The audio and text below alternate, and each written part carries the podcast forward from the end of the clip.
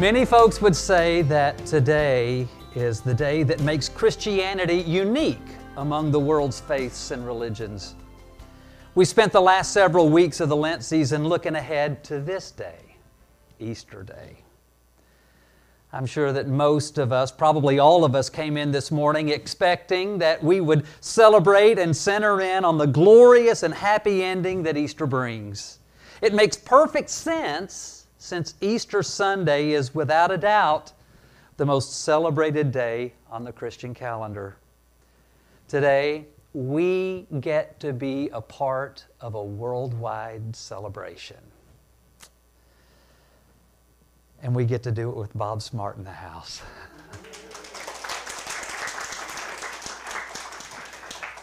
and all of you too, but uh, I'm glad my dad didn't know you were coming. He would have probably tipped me off.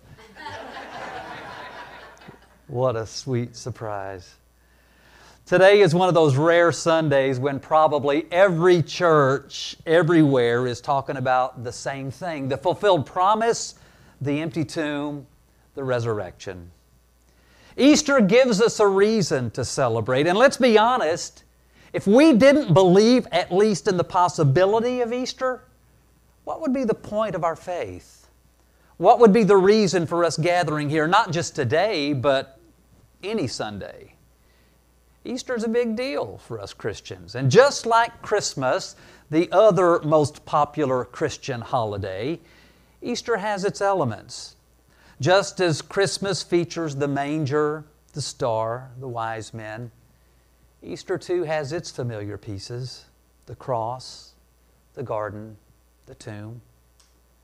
Then there are those pieces that both of our big moments share. Something we find in both the Christmas story and the story of Easter is the presence of angels. In the story of Jesus' arrival, it's the Christmas angel that announces that earth's hope has been born. The angel that we read about today, the one that I call the Easter angel, appears to announce that that hope cannot be buried or hidden within a tomb, or at least not for long. But we must be honest. Jesus was buried, at least for a day. And not only was he buried, he was dead. This past Friday, the day before yesterday, many of us gathered right here in this space to mourn that moment when Jesus would be crucified. Together, we read the story of his final meal with his disciples, the drama in the garden, the betrayals, the trial, his crucifixion, and his death. If you've ever had to say goodbye to someone you love because of death, then you probably know the feeling of sitting through their funeral, riding along in the procession to the place where they'll be buried you know the feeling of that final amen at the graveside and watching as they're lowered into the ground. You know what it feels like to have to walk away and leave them there. When we walked out of here on Friday night, that's just what we did. Jesus was dead and he was buried in a tomb. Then we got up Saturday morning and we went about our day. We ran errands. Some of us came to work in the yard here at the church, and maybe you meditated or you exercised. Maybe you took a walk or maybe even a run. Maybe you cleaned the house. Maybe you took the dog to the park or worked in your own yard. Maybe you visited friends. Maybe you saw a movie, read a book, or went on a hike. Whatever you did, just like the rest of us, you probably did what you would do on most beautiful spring Saturdays. And you did it just like Jesus was still alive. But he wasn't. He was dead. But why? Why would Jesus still be dead on Saturday? I mean, if he had the power to rise from the dead on Sunday, why didn't he just do it on Saturday? Or why didn't he just do it later in the evening on Friday? One of my favorite theologians and preachers is a guy named Tony Campolo. I've mentioned him here uh, before on several occasions. And it's usually this time of year that the sermon that he's most known for is quoted. And I've seen it quite a bit this week on social media with images and memes. The sermon is called Sunday's Coming. I think maybe he first preached it back in the 1980s, and since then it's kind of become a go to for many of us around this time of year as Tony's preached it in churches and gatherings around the world. You may know it more for its long title, its full title, called It's Friday. It's only Friday, but Sunday's coming. Here's a little excerpt, and it sounds a whole lot better when you have that Philadelphia preacher, Tony Campolo, preaching it, you know, with that fire. I remember seeing him one time out in Robert Schuller's church out in California, the big crystal cathedral out there, and this little fiery Tony Campolo just going at it. It's only Friday, but Sunday's coming. he says it like this It's Friday. Mary's crying her eyes, crying her eyes out because her Jesus is dead. But it's only Friday. Sunday's a coming. It's Friday. The disciples are running around like sheep without a shepherd. But it's only Friday. Sunday's a coming. It's Friday. Pilate strutting around, washing his hands because he thinks he's got all the power and all the victory. But it's only Friday. Sunday's a coming. It's Friday. People are saying, as things have been, so they shall always be. You can't change things in this world. But, friends, it's only Friday. Sunday's a coming. It's Friday. Satan is doing a jig and saying, I get to control the whole world. But, devil, it's only Friday. Sunday's a coming. It's Friday. The Bible says the temple veil ripped from top to bottom, the earth shook, the rocks split, and the tombs opened. The centurion screamed out in fear Truly, he's the Son of God. But it's only Friday. Sunday's coming. I love the imagery. I love the thought. On Friday, everything looked glim and dark, and we were in despair, and death seemed to rule the day. But it's only Friday. Sunday's coming. I love to hear my friend Tony preach this sermon, and I've been really fortunate to get to know Tony and his beautiful wife Peggy over the years, and they've become dear friends that I love and cherish. And watching Tony share this perennial message makes me sing. He's reminding us that the story of life and hope and promise didn't disappear with Jesus' body. He's reminding us that those things are still a thing even when we can't see them or touch them or even hear their voice. I love this sermon. It's only Friday, but Sunday's coming. A lot happened on Friday. And it happened in the light of day.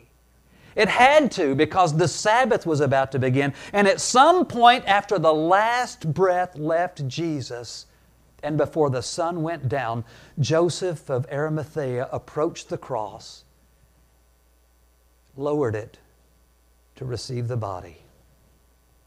He carried it lifeless and without breath. He carried it along with every hope, every dream, and every memory he had of this man who had changed his life. He carried it to a tomb and he laid it there, expecting it would be there forever. That was Friday. And now, suddenly, it's Sunday. But you know what's missing? A whole day is missing. There's a whole day that happens between Friday and Sunday. There's a whole nervous day of unknowns and sadness and fear and disappointment and frustration and outright anger.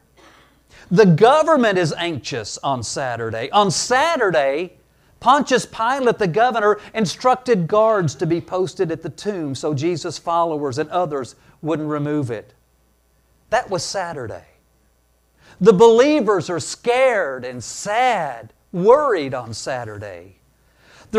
his followers are still trying to process this rapid fire series of events that seem to be going well, really, during the traditional celebrations and it went suddenly wrong. And not long after this fantastic Passover meal that Jesus and his disciples had gathered together, everything just went wrong. There are some traditions that honor this day, this Saturday. They call it Holy Saturday. They and all of us see it as holy because we see it from this side. We see that Saturday that Holy Saturday. We see that Good Friday after thousands and thousands of Easters. We see Friday. We see Saturday through the lens of Sunday. Those who were living it before there was that very first Easter, they may have called it Hell Saturday. Simply put, we cannot see Saturday or Friday or even Sunday for that matter as Jesus' first followers did. And we can't experience it as they did. It was the author and historian Barbara Tuchman who referred to these series of events and others in our history as flash forwards in history. She says, when we read stories of our history, we can read them calmly and with assurance because we know the outcome. But those who are living it and experiencing the moment just don't have that assurance. And that was what Saturday was. It was torturous for those who were there. Jesus had died, and there was no way to know if he'd return. But it's our centuries old perspective that attaches the word good to days like Friday, the day that Jesus was crucified. I can't imagine there was anyone there that day who believed in Jesus' message and received the benefit of His comfort and His healing touch that would look on that cross that day and call it good. For us, most of our days really aren't like that Friday. We're fortunate that we don't have to spend most of our days as Jesus' followers did that day. But on the other end, most of our days are not like that Sunday either. Filled with unexpected delight and sudden new life and new resurrection most of us tend to live much of our lives like that Saturday. And I hope that we can appreciate them. As theologian Balthasar said, let's not rush too fast to Sunday. Let's squat in the tomb for a while. Let's sit on Saturday. What he's saying is this let's learn from Saturday. Let's learn its lessons. Let's gather its wisdom. Let's be strengthened by its experience. Because truth is, it's very likely that we'll have a whole lot more days like Saturday than we do Friday and Sunday. Won't we? Friends, I know that I'm a day late with this. But let me say about all your Saturdays, and I hope my friend Tony doesn't mind. And I wish I'd thought to say this yesterday. It's only Saturday, but Sunday's coming. Amen. Amen. Thanks for joining us for the Bluegrass United Church of Christ podcast. We'd love to have you join us for a service sometime. We meet on Sunday mornings at 10 a.m. at 500 Don Anna Drive in Lexington, Kentucky. You can find us online at bluegrasschurch.org.